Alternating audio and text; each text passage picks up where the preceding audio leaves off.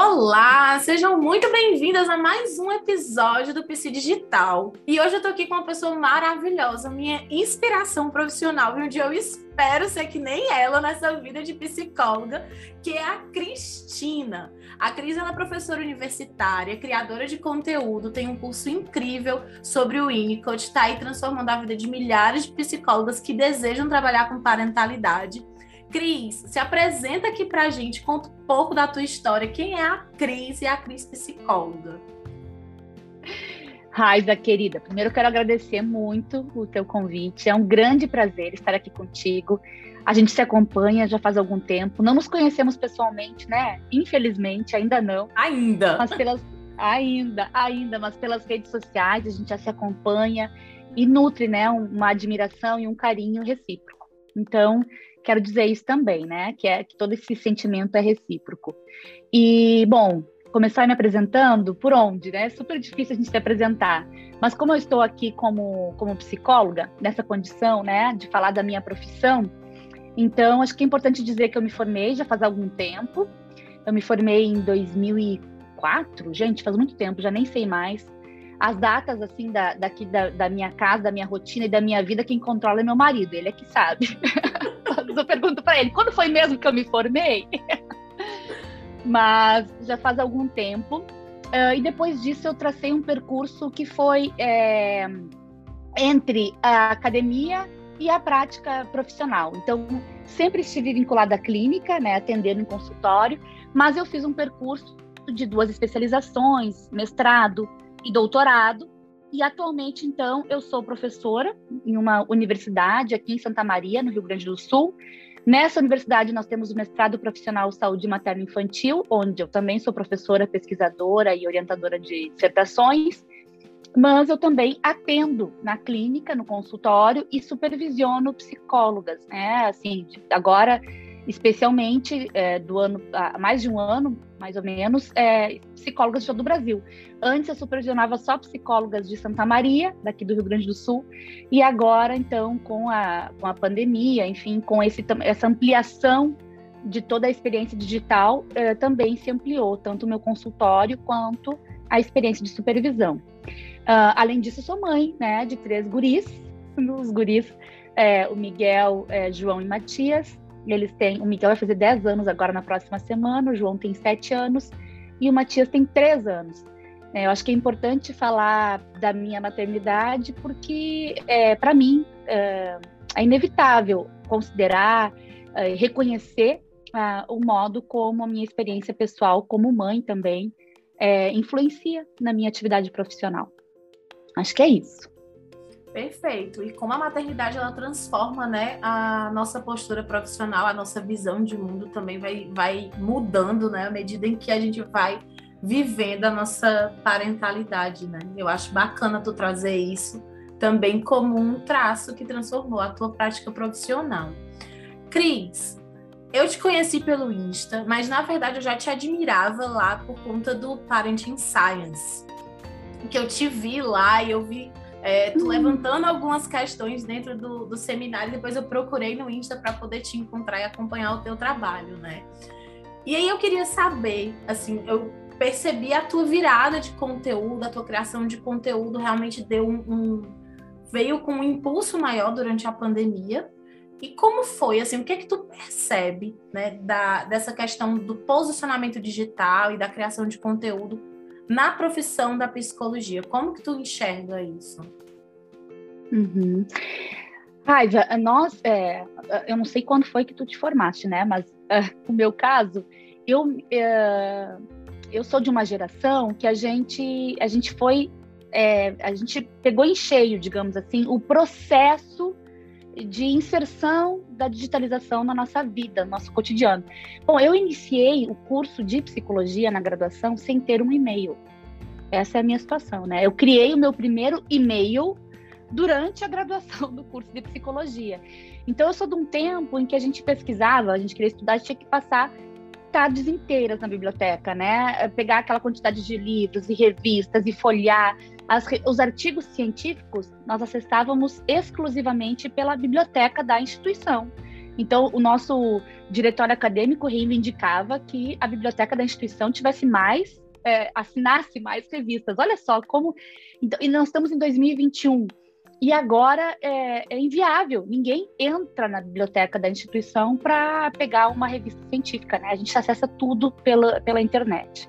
Então, eu devo primeiro dizer é, dessa minha posição, eu sou uma entusiasta da internet. Eu sou, né? Eu tenho que reconhecer isso e também deixar claro aqui para quem está nos ouvindo de qual é o lugar que eu falo.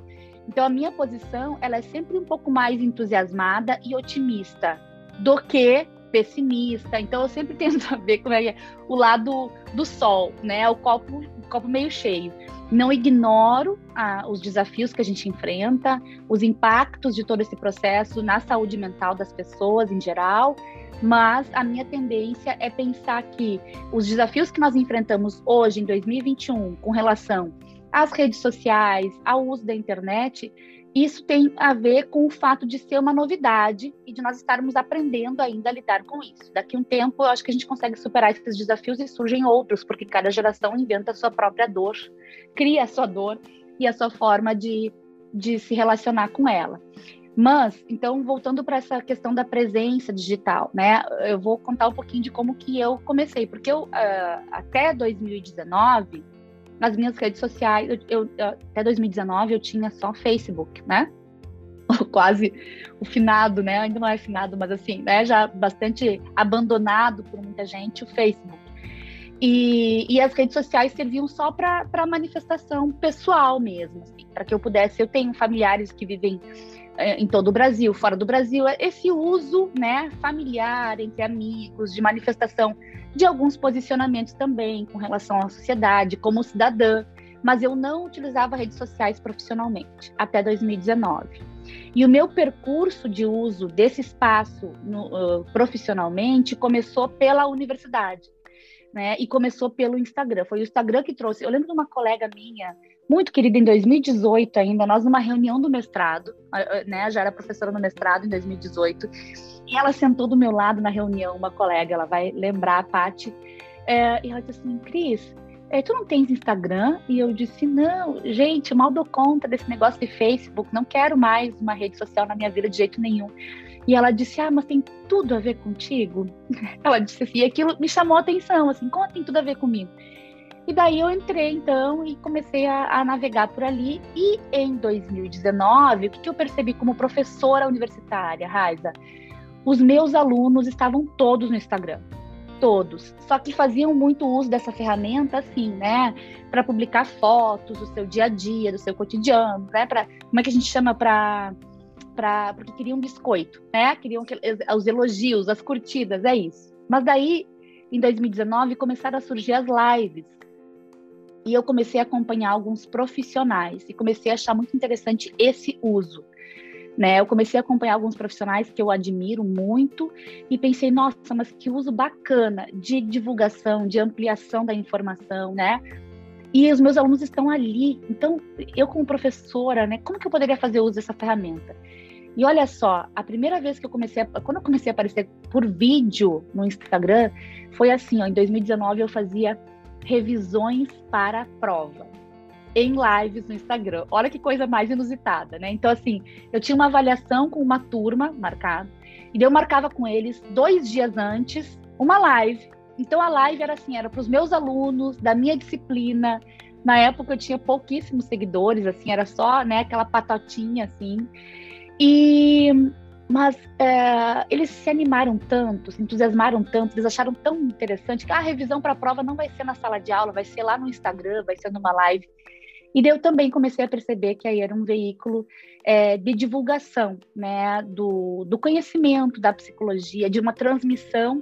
E uma transmissão, porque o que me incomoda no, no, no ambiente acadêmico, Raiza, é, é justamente quando a gente produz para o ambiente acadêmico e aquilo fica restrito ao ambiente acadêmico. Então, é um diálogo ali. Ah, então, eu escrevo um artigo científico, publico numa revista científica, só quem vai ler são os meus pares, e poucos pares, porque a maioria está mais interessada em publicar do que, do que realmente conhecer o que já foi produzido, enfim. Uh, nunca gostei disso, então eu vi ali, eu comecei por aí, eu comecei percebendo que ali era um espaço que eu poderia é, transmitir o conhecimento para a população em geral, alcançar muito mais pessoas e, e realmente aquilo que eu acredito que é uma mudança, né? Uma promoção, a, a, o desenvolvimento de pesquisas uh, com esse interesse, né? Em prol da mudança social, da transformação social, do acesso à maior parte da população. Então eu comecei por aí. Uh, depois, já em 2020, é que eu comecei então a, a, a também produzir é, conteúdo relativo à clínica e, e às supervisões e aos cursos livres também. Foi por aí, Raiza. Ah, eu acho incrível ouvir tu falando isso, porque assim, é, quando eu descobri a internet, e aí eu, eu me formei em 2012, né? Então, quando eu entrei na faculdade, eu já entrei dentro do universo digital. Né? Assim, meu pai, quando eu era criança, fazia o mestrado dele, então ele tinha um computador em casa para poder fazer as pesquisas dele e escrever dissertação e tudo. E aí eu achava fascinante, né? Tá diante daquele computador, ainda era aquele computador branquinho, né? O K62 da caixinha, né? Que não dava para levar para todo canto. Mas o fato de eu ver ali o meu pai é, aprendendo francês, conversando com pessoas na França, na época pelo Mirk, né, o bate-papo e tudo, eu ficava fascinada. E eu pequenininha assim ficava, eu lembro dele no computador e eu atrás olhando, e era tanta janelinha e ele falando com tanta gente, e eu, meu Deus, que coisa incrível, eu posso conhecer o mundo todo sem sair de casa, né? E aí a minha jornada com a internet começou dessa curiosidade pelo mundo. E a mamãe ficava supervisionando quando eu entrava no bate-papo, ver o que eu estava falando e tudo, mas era incrível ter esse, esse contato. Né? Eu sempre fui uma pessoa de muitas conexões, de querer fazer muito contato, de querer conhecer pessoas, né? E quando eu entrei na faculdade, os meus professores, eles não tinham essa relação com a internet, sabe? Uhum. Era uma coisa meio distante, assim. E eu não, eu ia para aula, terminava a aula, chegava em casa, eu abria meu blog e escrevia o quanto aquela aula tinha me transformado e tinha trazido milhões de, de, de ideias e etc. E estava o tempo todo né, fazendo essa, essa relação do que eu estava vivendo na graduação com a faculdade. E quando eu me formei, foi que eu pensei, meu Deus, tem tanto espaço nesse mundo para a gente estar tá falando da psicologia para as pessoas e a psicologia não está lá. Então, quando eu procurava no Google algo sobre algum tema específico, é, na época, né, depressão pós-parto, baby blues, puerpério, eram outras mães escrevendo em seus blogs a partir das suas experiências. Não tinha algo fundamentado, sabe? Algo que explicasse a essas mulheres o que estava faltando, né? Então, ver, é, tu, enquanto professora universitária, ter essa, essa visão de que a gente pode utilizar a internet como uma forma de transmitir o conhecimento e tirar eles dos muros acadêmicos, né? Que às vezes o conhecimento fica ali e a gente tem essa necessidade. Eu fui fazer o mestrado para quê, meu Deus? Não foi para entender como é que as uhum. coisas funcionavam e trazer isso para as pessoas. E aí ficou lá dentro da universidade. Né? Ficou uhum. lá. E, e, trazer isso para a internet, entender a internet como um meio de transmissão de informação, de empoderamento através do conhecimento, para mim é fascinante. É o que me deixa assim super empolgada, né, de falar sobre a internet, assim, meu povo vem ocupar esse espaço, pelo amor de Deus, né?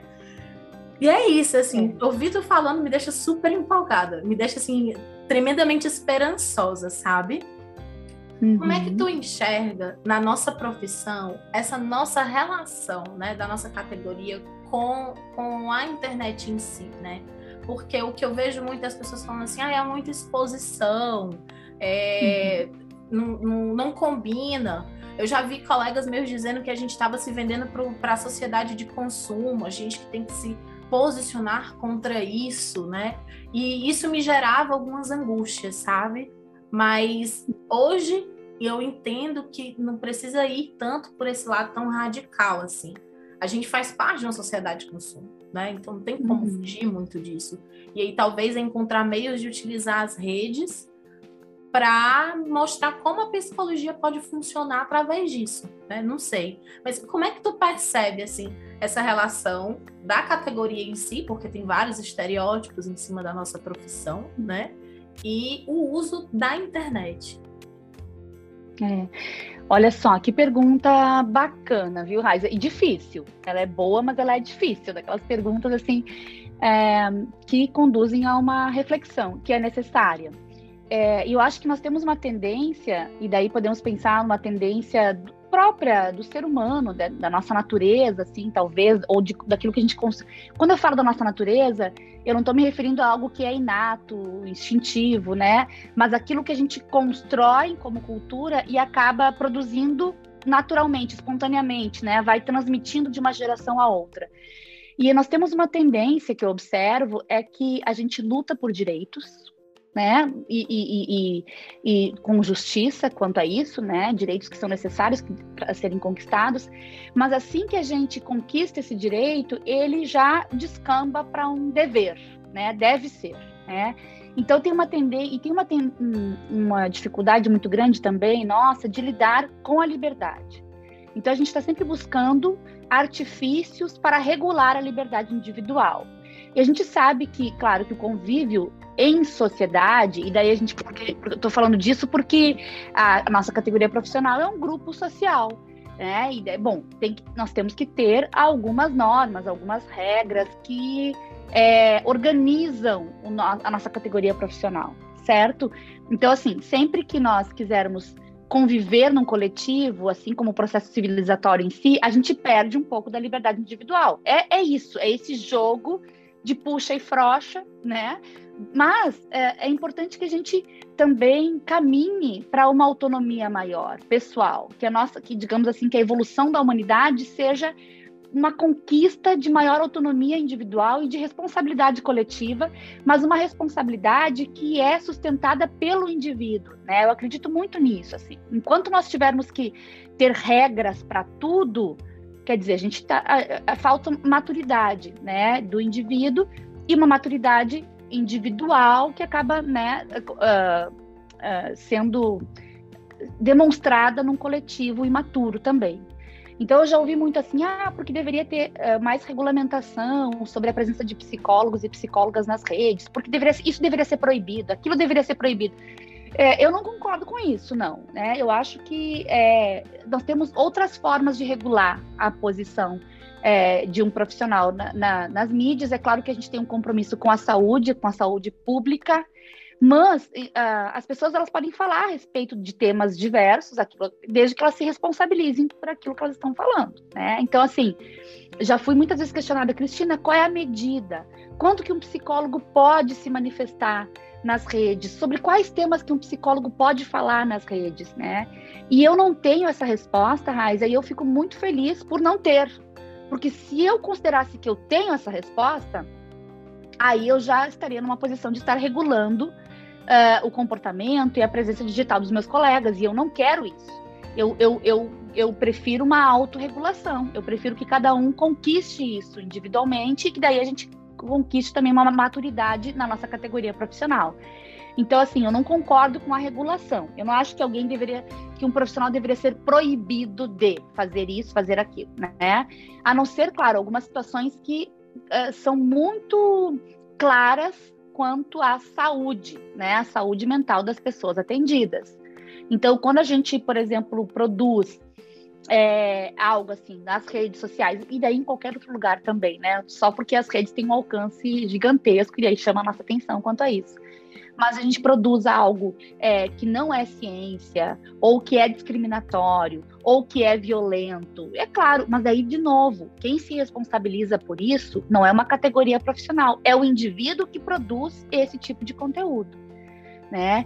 Então, assim, ó, o meu convite, inclusive para as psicólogas que eu supervisiono e que muitas vezes só aparecem em supervisão, né, também, é para que cada uma de nós, ou cada um de nós, encontre a sua medida com compromisso com a saúde e com responsabilidade. Né, sabendo que cada coisa que eu disser, cada coisa que eu produzir ali na rede vai ter um efeito, né, e eu preciso me responsabilizar por isso. Então, claro, tem que ter um compromisso ético, tem que ter esse cuidado, né, mas, é, mas eu, eu, eu vejo muito por aí. Eu não gosto de ter uma regra que seja comum a todos, assim. Uh, a não ser isso que eu te falei, da questão do respeito, nós temos os direitos humanos que estão muito alinhados com o nosso código de ética profissional.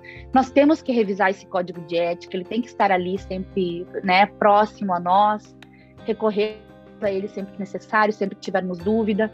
É, mas para além disso, eu não gosto muito de, de regras do pode, não pode, devo, não devo. Aí devo manifestar politicamente ou não? Não sei. Veja aí, Veja aí, né? Uh, ai, devo mostrar um pouco do meu cotidiano da minha casa? Não sei, veja aí, veja. Porque assim, ó, Raiza, por mais que eu sou psicóloga, você é psicóloga. Mas quem sabe mesmo do seu campo de atuação profissional, do impacto que isso vai ter, é você. Quem sabe, assim, eu sei quais são os meus pacientes, eu sei quais são as psicólogas que eu supervisiono. Eu encontro os meus estudantes, meus alunos que eu acompanho em formação na graduação e na pós-graduação semanalmente. Eu vou conhecendo. E isso, em todo esse contexto e a minha atenção a tudo isso, vai é, produzindo em mim quais são os limites da minha manifestação nas redes sociais ou no, no, no meio digital, assim como é, assim como é num congresso, num evento do Parenting Science, que eu não sabia que, que nós tínhamos nos encontrado por lá. que interessante, né? Mas é uma manifestação pública. A gente chama atenção à internet, mas a verdade é que se eu pego o microfone num evento, num congresso que está cheio de colegas, manifesto a minha opinião, faço uma pergunta, bom, também tem efeitos, eu também vou precisar me responsabilizar quanto aos efeitos disso, né? O que eu acho é que, assim, eu, não dá para a gente ignorar que o alcance daquilo que se produz na internet é muito maior do que aquilo que eu produzo no meu consultório, na sala de aula, quando eu estou diante de 40 alunos, né, 50 alunos numa turma grande, é, num congresso que eu vou, enfim, as dimensões vão se ampliando. Né? E na rede, aquilo, aquele conteúdo produzido pode chegar a milhares de pessoas. Né? É diferente do encontro pessoal. Não sei se eu respondi a tua pergunta, mas assim, eu não gosto muito de uma regulação é, que porque também uma regulação muito intensa, muito grande, ela nos exime da responsabilidade. Porque no momento que é, isso é permitido e isso não é permitido, entende? Eu não preciso mais pensar sobre isso. Eu só preciso não fazer o que não é autorizado. E, poxa, se produz muito mais quando a gente pode criar um campo de, de troca de ideias, de reflexão, né? Do que simplesmente adotar uma regra, assumi-la e respeitá-la. Né? Uhum. Não, isso é perfeito, porque assim, é, a criação de conteúdo, bem ou mal, ela gera conexão, ela é um espaço de ampliar a criatividade, né? E tu falando, eu fui lembrando até de Piaget, quando ele fala da questão da autonomia, né, do desenvolvimento da, da criança, quando ela passa da heteronomia para a autonomia e a questão da justiça social e todas essas construções que a gente vai fazendo em sociedade. E se hoje todo mundo está na internet, porque inclusive, né, tem pesquisas falando até que é, o acesso Wi-Fi acaba sendo maior do que acesso a outras questões de necessidade básica, né? Eu não sei o dado exato, mas eu vi umas pesquisas sobre isso e eu fiquei chocada de que tá todo mundo na internet, né? Então, onde estão as pessoas? Existe um meio de troca, de diálogo, de transmutar conhecimento, democratizar conhecimento e ampliar nossa percepção de mundo e nossa criatividade, né? Quando tu fala assim, ah, até qual é o ponto para criar, até onde eu posso me expor, isso me chama a atenção porque, de fato, cada um de nós vai delimitar esse guarda-chuva, né, de exposição. E isso me faz também é, estimular a minha criatividade de como vou levar a minha mensagem de forma em que me sinta confortável em estar ali, em aparecer, em produzir, né?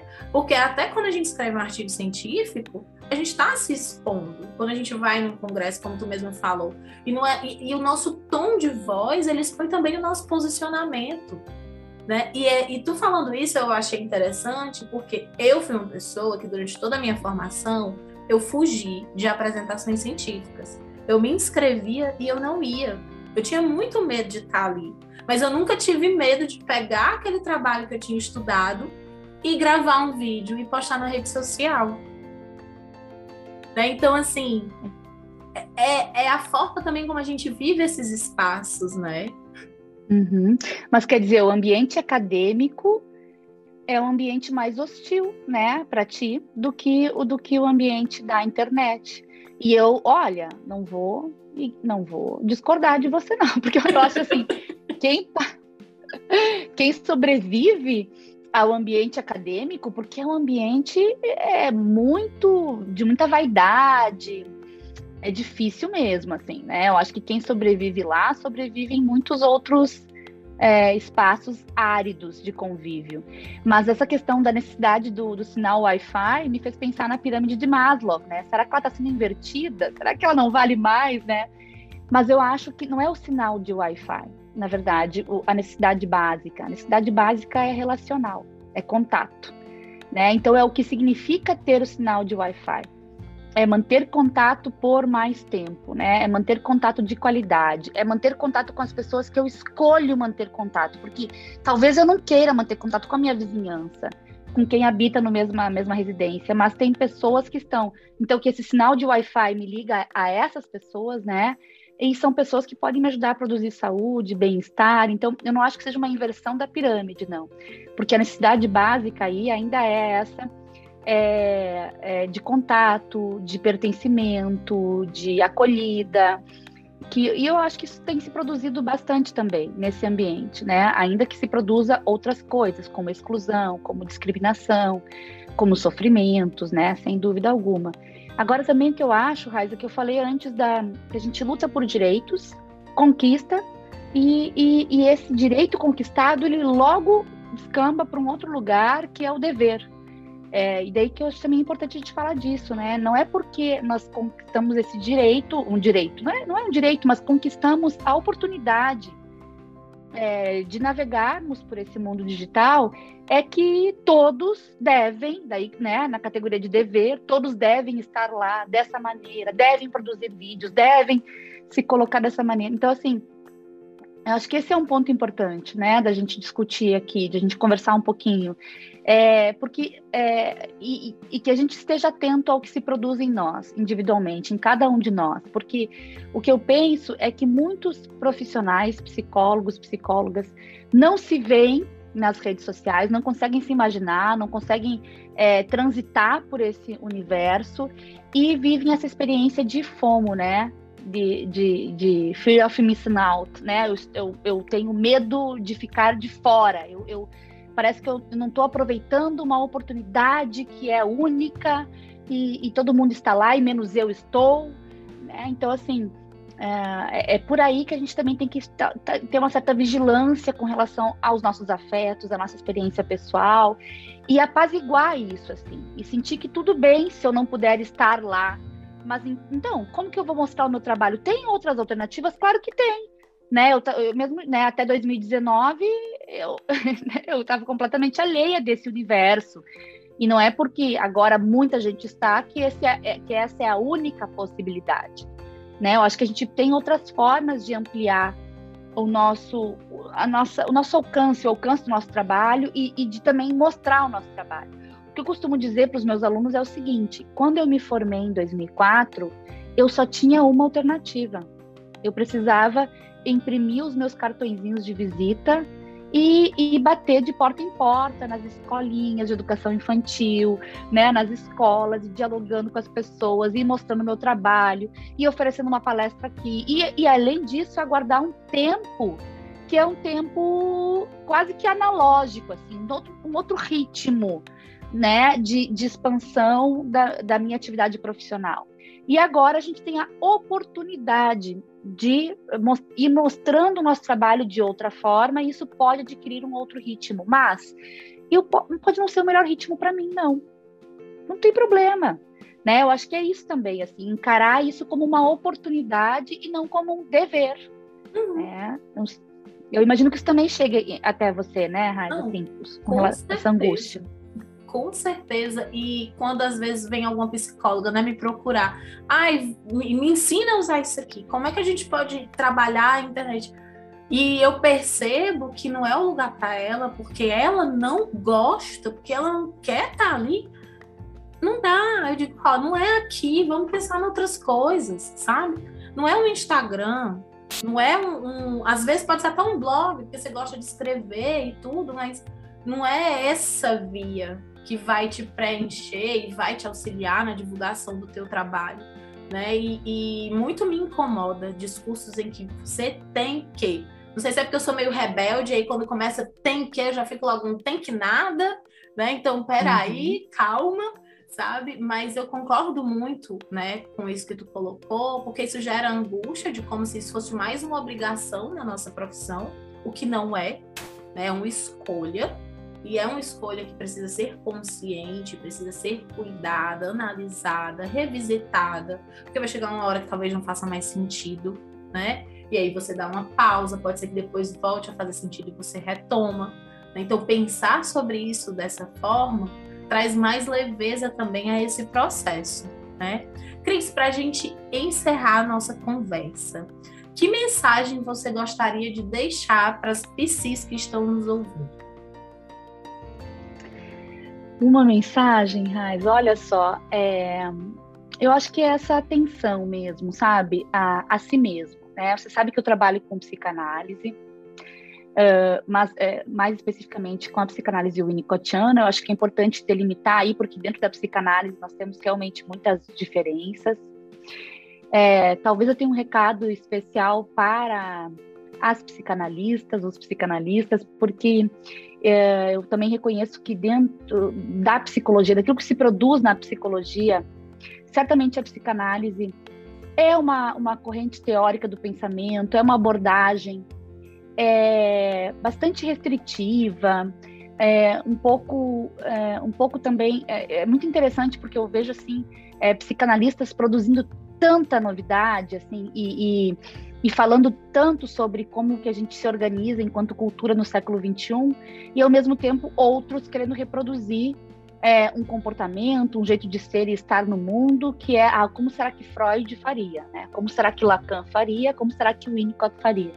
E eu quero lembrar isso também, que esses, essas pessoas, né, Melanie Klein também, né, uma mulher incrível para o seu tempo, essas pessoas que hoje são referências para nós na produção de conhecimento em todas as abordagens da psicologia, eles são referências porque tiveram é, posições é, disruptivas. É por isso que nós ainda seguimos, é por isso que nós ainda lemos, é por isso que nós ainda estudamos, é porque eles é, foram capazes de questionar, foram capazes de produzir algo novo, é, de lançar mão da sua criatividade pessoal e também de circular por todos os ambientes e, e, e, e utilizar os recursos que eram é, que estavam disponíveis, né?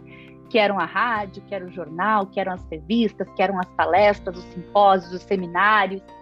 Né? Então, eu acho que o meu recado final, não só para psicanalistas, para todos, mas é, pensei em fazer esse percurso aí para também reconhecer é, que a psicanálise é um pouco ranzinza, ou alguns psicanalistas são bastante ranzinzas, mas para fazer esse convite, para que cada um de nós é, encontre na, na, nossa criatividade pessoal, no nosso ser espontâneo, né, um lugar para habitar é, esse mundo que inclui o espaço digital é, de forma confortável, com saúde e, e produzindo aquilo que faça sentido para nós. Né? Então, acho que esse que é o meu, meu recado final, que não é fácil encontrar esse lugar, mas hoje nós também temos assim, né, muitos dispositivos é, a nosso favor. Nós temos os recursos terapêuticos, a nossa terapia individual, nós temos a nossa supervisão, é, nós temos cursos, sabe, Raiz? Eu acredito muito no, na potência dos cursos. Eu acho que muitos cursos, muitos encontros em grupos de estudo não produzem só uh, uma mudança a nível intelectual, racional. Eu acho que sim, são capazes de atingir um espaço assim é, intrapsíquico mais uh, que promove uma mudança mais significativa, que impacta a nossa experiência como um todo eu tenho sentido isso. Não só tenho pensado sobre isso, como tenho sentido isso também no encontro com os meus alunos, alunas. Então, meu convite é para que a gente esteja é, disponível, sem medo, para encontrar nossa criatividade e sermos mais espontâneos no contato com os outros, inclusive no mundo virtual. Perfeito. Ai, Cris, muito obrigada. Estou super feliz de ter tido Adorei. essa conversa contigo. É, onde é que a gente Muito pode bom. te encontrar nesta internet de meu Deus? Ah, bom, no, no Instagram, né, Raiza? Estamos lá, acho que é o espaço que eu mais é, encontro pessoas, então é arroba Cristina Cruel, é grande, né? E, e o Salem tem G no final, e o Cruel tem K. Eu tenho que dar um jeito, acho que vou fazer uma mentoria com a Raiza para encontrar um jeito de deixar esse negócio, esse nome mais curto, facilitar a vida das pessoas. E agora nós começamos também o podcast Me Pega no Colo, que é um produzido pelo mestrado profissional Saúde Materna Infantil, eu e minha colega Fran Benedetti. De 15 em 15 dias a gente grava esse podcast, que é sobre o universo é, familiar, materno infantil, a gente vai abordar muitos temas por lá. Enfim, estamos por aí, Raiz. Eu acho que são esses os, os caminhos aí é, em que me encontram melhor, pelo Instagram e, e pelo podcast também, me pega no colo. Tá joia. Então, meu povo, não deixem de ir lá seguir a Cris no Insta e de escutar o podcast. Inclusive, eu escutei esse podcast semana passada e adorei. Né? Para quem tem interesse na temática de parentalidade, eu acho que é um podcast muito bacana, muito interessante. Pois, Cris, um beijo. Muito obrigada por ter vindo. Eu estou super feliz de ter te escutado, ter te visto, né? E espero que esse nosso café presencial ele saia. Vai, vai sair. Eu que agradeço, Raiza. É um grande prazer sempre conversar contigo, né? Nós temos muitas conversas inbox, privativas, só nós duas, mas estar aqui nesse espaço compartilhando com mais pessoas é muito bacana. Obrigada, viu, pelo convite, pela oportunidade. Beijo. Tchau, Piscis, e até a próxima sexta.